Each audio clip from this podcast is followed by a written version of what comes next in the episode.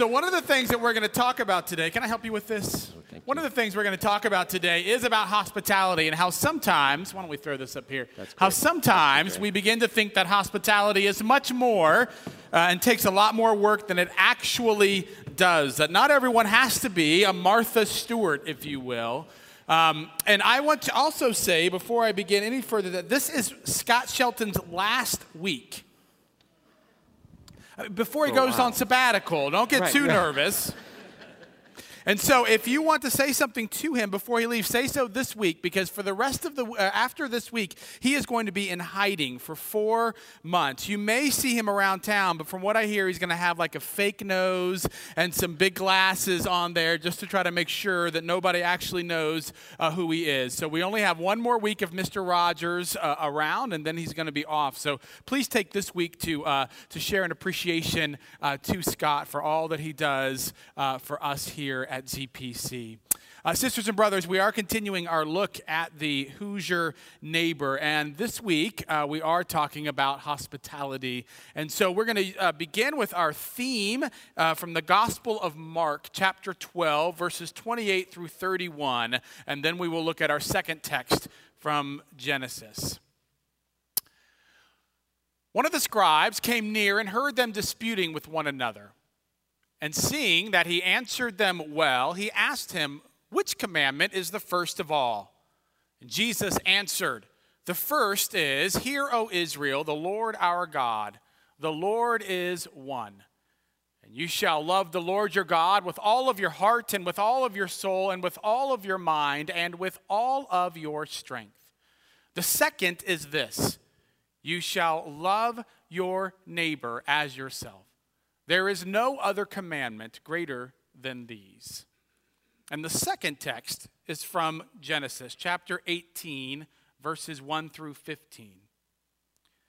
The Lord appeared to Abraham by the oaks of Mamre, and as he sat at the entrance of his tent in the heat of the day, he looked up and saw three men standing near him. When he saw them, he ran from the tent entrance to meet them and bowed down to the ground. He said, My Lord, if I find favor with you, do not pass by your servant. Let a little water be brought and wash your feet and rest yourselves under the tree. Let me bring a little bread that you may refresh yourselves, and after that you may pass on, since you have come to your servant. So they said, Do as you have said. And Abraham hastened into the tent to Sarah and said, Make ready quickly three measures of choice flour, knead it, and make cakes. And Abraham ran to the herd and took a calf, tender and good, and gave it to the servant who hastened to prepare it. Then he took curds and milk and the calf that he had prepared and set it before them, and he stood by them under the tree while they ate. They said to him, Where is your wife Sarah? And he said, There, in the tent. Then one said, I will surely return to you in due season, and your wife Sarah shall have a son. Sarah was listening at the tent entrance behind him. Now, Abraham and Sarah were old, advanced in age. It had ceased to be with Sarah after the manner of women. So Sarah laughed to herself, saying, After I have grown old and my husband is old, shall I have pleasure? The Lord said to Abraham, Why did Sarah laugh and say, Shall I indeed bear a child now that I am old? Is anything too wonderful for the Lord? At the set time, I will return to you in due season, and Sarah shall have a son. But Sarah denied, saying, I did not laugh, for she was afraid. He said, Oh, yes, you did laugh. Sisters and brothers in Christ, this is the word of the Lord. Thanks be to God, and let's pray. God, we come to you this morning on this Mother's Day with joy for mothers who have given so much of themselves. We thank you, Lord, for the examples that mothers oftentimes serve for us of what it means to love and to love sacrificially. We pray, God, that you would be with us in this time as we continue to look at your word and try to understand what it means for us to love our neighbor.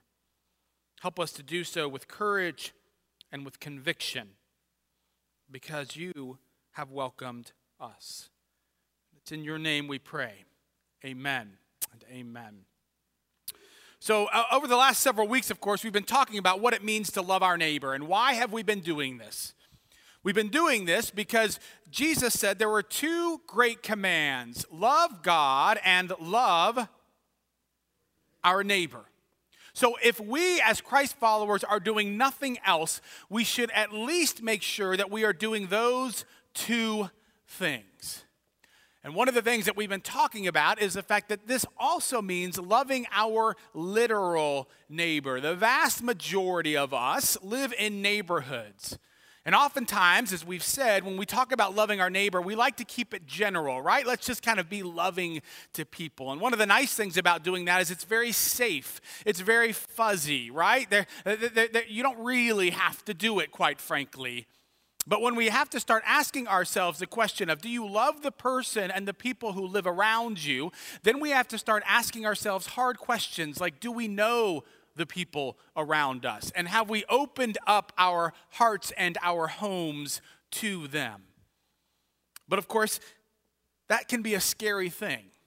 Which is why the second week that we talked about uh, um, loving our neighbors, we talked about the realities of fear right? That many of us have fear about going out and actively engaging with our neighbors rather than waiting passively for them to come to us right? We're afraid that something bad might happen. We're, we're afraid that we may be rejected. We're afraid, quite frankly, that we, we may be the weird people of the neighborhood. And oftentimes, as I tried to rest your hearts, the reality is that that will happen at times right? That, that sometimes you will be rejected. Sometimes you may be seen as being a bit odd. And yet, what we should be more fearful of than of rejection or of looking strange is in missing out on the amazing things that God is doing in your neighborhood that you may be unaware of. And that so often, when we actually take the risk to go out and to begin loving our neighbor, we will be surprised at how we see the kingdom develop right there in our midst. But of course, in order to do that, we have to have, or excuse me, we have to make time, right? The third week, when we were talking about this series, we said that the greatest enemy, probably, to us actually loving our neighbor is not having time. And as I mentioned last week, if there is one sermon that you hear out of this series, I encourage you to go back to that particular one. Not because of anything I preached, but because of the conversation that I was able to have with Dave Gall, where he was able to share his story. And it was a, a, a kind of a, a, a poignant reminder to us uh, uh, we have to live life with intentionality. So often we are on this treadmill of life where we are going from one thing to the next to the next, and we may be doing a lot of good things, but we may not actually be doing what is most important. And you don't want to wait until it is too late to realize that you have been wasting your time on the good rather than spending your time on the important. And only when we begin to say no to some things will we then then have space to be able to love God, to be able to love our family, and to be able to love our neighbor as we are called to do. Then last week, John talked about motives and the reality that we go out and get to know our neighbors and love our neighbors, not in order to convert them, but because we have been converted, because we have experienced the love. In other words, we are not salesmen for Jesus, we are called to embody Jesus. And as we do so, whether or not our neighbors actually ever end up experiencing the love of God, or whether they reject our own love, what is most important is that we keep loving them and helping them to experience what it means to be loved. Which brings us, of course, to our topic today of hospitality. Now, I'm not sure that I really planned this, but it is an appropriate day on Mother's Day to talk about hospitality. People who are not mothers, they can certainly be hospitable, but from my own experience, I have learned much from mothers, my own and others' mothers, about what it means to be hospitable, about what it means to be welcomed, right? Mothers almost seem to have this innate ability to, to know just the right thing to cook or just the right way to listen. I have so often felt the love and the warmth of a mother and a mother's hospitality. But there's, of course, a lot of, a lot of uh, uh, passages that I could have talked about on this Mother's Day when it comes to hospitality. Because the scriptures are flooded with passages about what it means to be hospitable. We could have talked about Matthew 25, where Jesus gives the parable of the goats and the sheep, and he says, You know what? You will be welcomed into the kingdom, just as whether or not you have welcomed the lost and the least. Or we could have talked about Hebrews 13, where, where it tells us to be hospitable to strangers because in so doing, some have entertained angels. Right? Or we could have talked about 3 John that simply tells you to be hospitable. Or 1 Peter that says, be hospitable without grumbling. Fathers, or we could have talked about Titus or 1 Timothy that give a whole litany of characteristics of Christian leaders, but in both of those lists, hospitality is marked out, which is why last Tuesday night at an elders meeting, I asked them, each of them, how have you been hospitable in this past month? This is not some nice extra. This is a part of who we are called to be. But as I thought about all those different passages that I certainly could have talked about and others, it seemed to me that Genesis 18, the passage about Abraham and Sarah, was perhaps most important for today.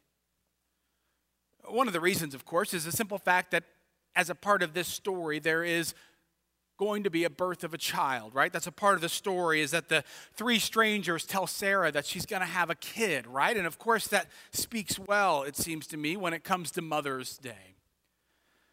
But another one of the reasons why I feel like it's important or felt like it was a, a, pertinent text to us today is because if you know the story of Abraham and Sarah, you also know that it speaks to the reality of the difficulty of not being able to have a child.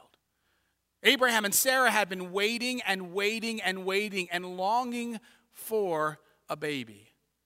And yet none had come. And because of that, there was brokenness. There was brokenness within Abraham, there was brokenness within Sarah, there was brokenness within their relationship with one another. The difficulty, the pain of not being able to have a child that you so desired. Churches don't always get things right. But I feel like one of the strengths that it seems to me of a church is that it is one of the few places, if not the only place, that on a day like today, on Mother's Day, we actually give voice and allow those to be honest about the struggle of not having a child, if you want one, about the pain of hoping and dreaming and this, of course, is what we see in this story. Why did Sarah laugh? Sarah laughed both because she couldn't believe it and in order to mask the pain. And I know that even within these walls, there are some of you whose smile oftentimes masks the pain that is there out of a struggle to have a child. And one of the things that we as a church within these walls needs to know, of course, that you need to know is that this is a space where we can be honest about those things. That this is a space where you can be embraced, where you can be loved, where your voice can be heard with the reality of the pain, whether you laugh or whether you smile. That Mother's Day is a beautiful day for so many, and yet it is also a day of pain. And so we are trying to create a space here at ZPC where people can be honest about those things. Which, of course, is exactly what hospitality is. Hospitality is about creating a space, both physically and emotionally, where people can come and be loved and be cared for and be listened to. That's simply what hospitality is. It's very simple. But of course, again, in order for that to happen, you have to make the time for it. Hospitality, I'm here to tell you, and you know this, which is why we, did, why we struggle with doing it. Hospitality takes time. You cannot force love and listening to happen. You have to be willing to create space for hospitality to occur. That's why it is such a challenge. And if you are going from one thing to the next, you will not have the space to be hospitable. Hospitality requires us to give up our frenzied life at times in order to create space for the stranger, for the neighbor in our midst. And this, of course, is exactly what Abraham does. Abraham is there, and all of a sudden, he sees three strangers. And what does Abraham do? He runs. He runs to them.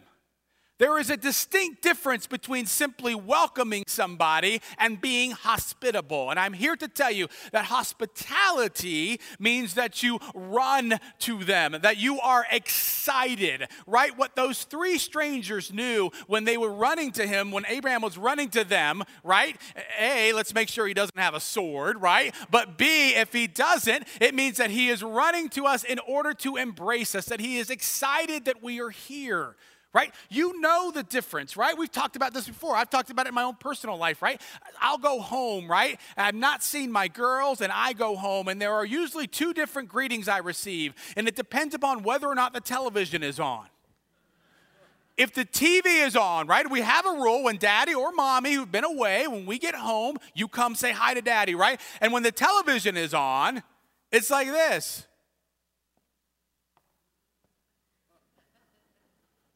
Hey, Dad. Literally, right? When they're not otherwise engaged, all of a sudden they're running up to you. They are embracing you, and you feel like you are the only person in the whole world. You know that you have been treasured. You know that you matter. You know that you are so important to them. There is a difference between a welcome and hospitality and being excited to see you. And this, of course, is exactly what Abraham does. He runs to him. He says, Can I get you some bread and some water? And then, of course, he does much more than that, right? He, he goes and he finds a tender calf and he, he has this fine piece of bread that is made by Sarah and he, and he, and he brings them curds and, and milk. He does all of these things so that they know that there is something special about them. And here's what's important it, he doesn't even know them, they are strangers. But in his eyes, in Abraham's eyes, who was blessed to be a blessing, these are children of God. He doesn't know at this point that they may be the Lord. He, he runs to them and he cares for them simply because he's doing this out of his love for no matter who you are. When I worked with refugees for a year, I would oftentimes get invited to go into their homes. And honestly, I usually had a lot of other things that I would rather do, but I would, you know, I felt guilty, so I said, okay. And so I would walk in, and these were poor refugees. And so every chair was a little bit messed up. They were all borrowed, right? All donated basically to them. But they would always find the least bad of the chairs, right? And that would be the one that they wanted me to go and sit in. And so I would go and sit, and they were so excited. You could see it, and they would make their coffee. And uh, they would always make this Turkish coffee, right? That has this sledge at the bottom and is pure caffeine, right? This was well before Red Bull, and it was Red Buller. I mean, it was crazy, right? And they they pour that, and then it was so cute. They would bring up like these Twinkies. It was very odd, right? Or, or ding dongs or ho hos, you know, and uh, which was fine with me because I love a good Twinkie. I mean, but but so so you had to, but you could see, and they were just staring. Usually, everyone would come out of the bedrooms, right? And they would come and they would just circle around, right? And you drink the coffee, and your heart was just palpitating because of the caffeine. But it was amazing, and you could tell that you were treasured. They didn't know me very well at all, but you could tell that you were there as the honored guest. That they had created space just for me, the stranger in their midst. There's a difference you see between just being welcomed and being hospitable and making those who come over feel as if they are something different, as if they are just special in themselves. But what Abraham does is he doesn't just create physical space, he creates emotional space. Perhaps in a way that is different than what we see Martha getting in trouble for, as we talked about a couple weeks ago, where she was being hospitable but running around. Because after all of this, Abraham, we are told, stood near him, stood near the three, I should say. In other words, he took a, he, he, he took a, a um, he was there in a position of listening. And so he began to listen to them. And it is out of that very space where he created the physical space and then created the emotional space that all of a sudden something new is born. Or at least they are told that something new is going to be born. Right? Now, this is not, of course, to say that every time you're hospitable, that there's a chance that you're going to have a baby, right? No, but it is to say that when we give physical space and we give emotional space to the stranger or to the neighbor, that almost inevitably something new begins to develop. Something new or hopeful is born, much more so than if you decide to simply stay at home by yourself and watch television. It is rare that something new is born out of watching television. And it is frequent that something new is born or hoped for when we create space to welcome the stranger in our midst. When Meg and I were in Chicago, we had a person, there was a couple in our church who were from Iraq. They were also refugees. And so one Sunday, or one, one night, I don't remember what it was, they invited us over. It was our very first time to ever experience Middle Eastern hospitality, which of course is exactly what Abraham is, right? This is Middle Eastern hospitality. We went up to the third floor where their small little two bedroom apartment was, right? He used to be a, a factory owner back in Iraq, and that got taken away from him. And so we we went up there and, and, and when we walked in, right, all of a sudden there was like other extended family that we didn't even know was gonna be there, right? It was all of a sudden there was like this huge party for me and for Megan. And we show up and we go and and, and again, they didn't have much money at all, but they had this table that was absolutely, they must have taken a month of their paycheck just full of every food you could imagine. If you're imagining Iraqi food. It was all Iraqi, most of it. I had no idea what it was. But as she sat there and, and as Val began to describe for us everything, you could see the joy, the joy that we were actually even just simply there, right? And, and, so we began to eat, right? She, she heaped our plates full. And honestly, I kid you not, I would take one food, I would take one uh, a forkful of food, and there'd be a little space on my plate. And by the time I got done chewing, she had already filled that in with something from another dish. I mean, we were eating and eating, and as we sat there and began talking and began listening, they began to hear our story. We began to hear their story. We were there for hours. We had expected this to be a little small affair. We were there for hours. And when Megan and I went back and sat down in the parking lot, sat down in our car in the parking lot, we were speechless. I can't really even describe to you why, other than we just knew that we had experienced God in some remarkable way. We were, I kid you not, we remember this night, even now, we were changed. Because they had taken the time to create the physical space and the emotional space you see, this is why the scripture are always talking about hospitality, because it is in that created space that God does remarkable things. And what I want you to know is that this is not actually just one more thing to do, that actually hospitality is who we are and who we are called to be. One of the bizarre parts of this text is that Genesis begins the 18th chapter by saying, The Lord visited Abraham and Sarah. And yet, when we look, who is it that comes to meet Abraham and Sarah? Three strangers. Which is why, of course, many have suggested, and understandably so, that this may be our first glimpse into the Trinity.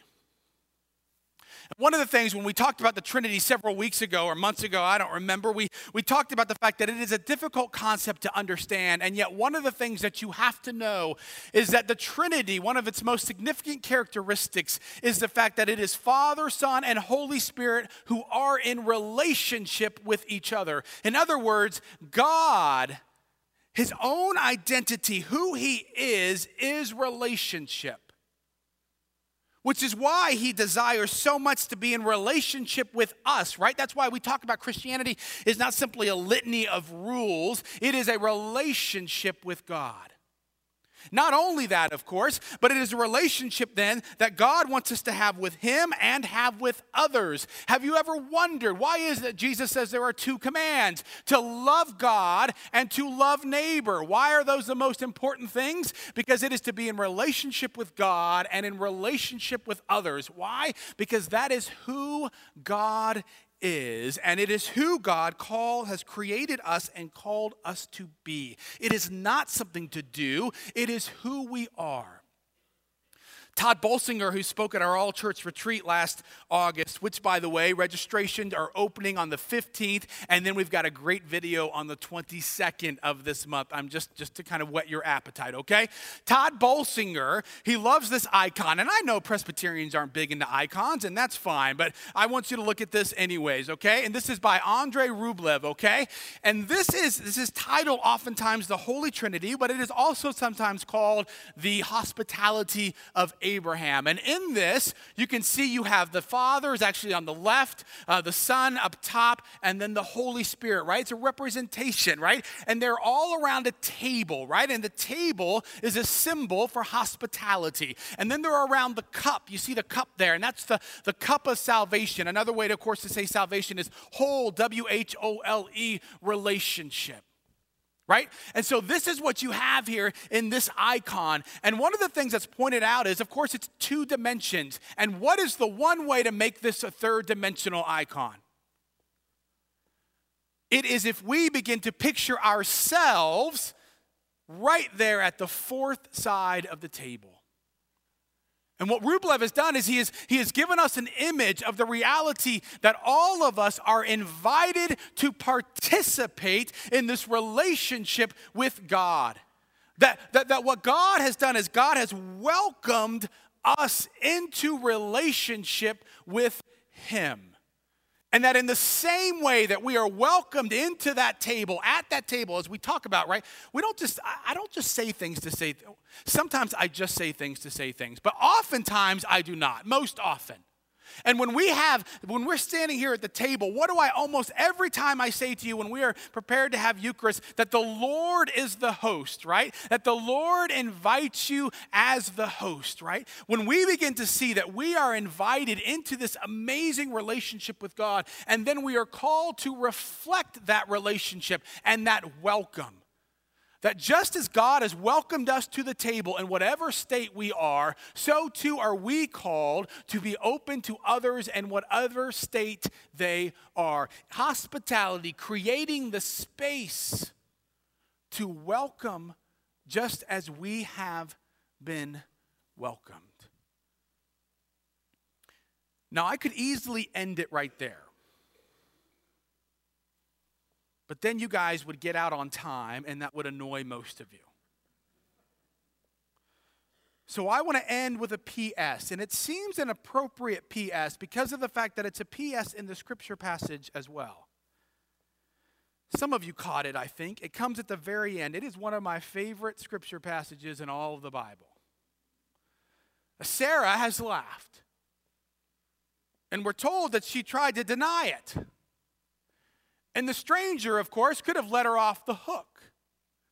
But he doesn't, right? What does he say? He says, Oh, yes, you did laugh, right? You guys need a better sense of humor. That's really funny line. And I think what it points out is the importance of being truthful the importance of honesty. And I'm not sure that we always get the connection between hospitality and being truthful or being honest. In fact, I'm not sure that we always are fully aware of the fact that what oftentimes keeps us from being hospitable is that we actually do not want to be honest. You see, because here's what happens is that when you invite someone into your home, they end up oftentimes seeing you as you actually are and not as the image that you try to portray when you are away from your home. One of the, uh, I was reading a story uh, that, that, recently that talked about how a nine year old daughter and her mother were getting all cleaned up, getting ready uh, for someone to come over and visit. And towards the end of that time, her nine year old daughter said, Mom, it's like you're trying to act as if we don't, you don't even have children here. Which, of course, is exactly right. I mean, when you have people over, you try to clear up all that kitty clutter, right? Because you want to make it seem like you've got it all together. Uh, two weeks ago, or whenever it was, we had inquirers over on a Friday night. So, do you know what I was doing Friday afternoon? I was mowing the lawn. You want to know why I was mowing the lawn? I waited till Friday afternoon? Because I got a lot of dandelions. And dandelions, you can mow everything. And guess what happens? Like a day or two later, those stupid dandelions are right back up again, right? So I had to mow it so that they would at least mash down. So that when people walk by quickly, they said, hey, we see a lot of green. And hopefully they don't realize about 80% of that green are weeds, right? But I wanted it to look good, right? And then I, we had a wagon in our front yard, right, that had some dead plants there. If you've kind of ever driven by, you've seen those dead plants. So what was I doing? I was wheeling that thing around to the very back. You know I was. Back where nobody could see it. Boom, right there. Perfect right? And then I was taking some stuff, right? We had some loose things. What do you do with that? I'll tell you what you do with it. You throw it in your bedroom, right? And you, you throw it in the bedroom, you're like, mm, ah, you close that door, you latch it, perfect. Nobody goes in the bedroom. Why? Because we want people to come over and say, oh my goodness, all they have to do all week is clean up and make everything look great. We want, and this is hard work, to look as if everything we do and have is spotless, as if our life is perfect which is why Christine Pohl has this kind of great quote where she says, Hospitality is an invitation to mutual truthfulness.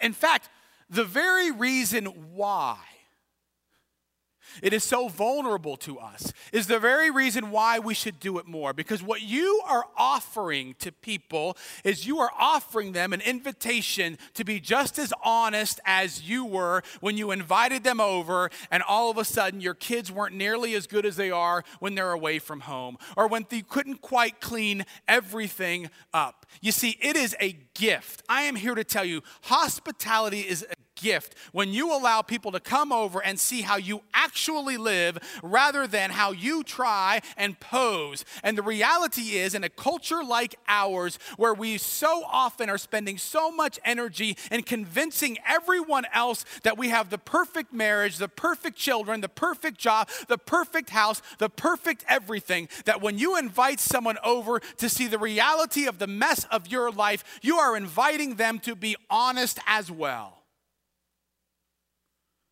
And that is something that our society and this culture is desperately in need of.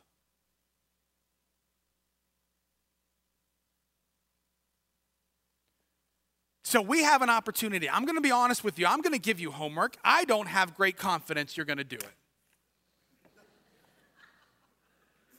Can we just be honest? But I'm going to give it to you anyways. And that homework is this is that in the next 2 weeks, I'm giving you 2 weeks. And I'm not even saying you have to do it in the next 2 weeks, but in the next 2 weeks, I want you to invite somebody into your home. Now look, you can clean up a little bit. You can scrub the toilets down. Scrub the toilets down. But what if, in doing that, in inviting someone into your home, what if rather than spending so much energy trying to make sure that everything is just right, what if you spent some of that energy in just creating space and creating physically and emotionally for someone that you may not know all that well to come over and just simply be? It may bomb. Or it may be an opportunity for something new to be born. You'll never know if you just stick at home by yourself. But what might happen if we begin to offer space for people to be honest, to be cared for, to be loved? How might God work in our midst? How might others be changed? How might we be changed? If we started looking at hospitality as less as one more thing to do and more as one more thing that we are becoming as we grow closer and closer to the God who has welcomed us. Hallelujah. Amen. Please stand.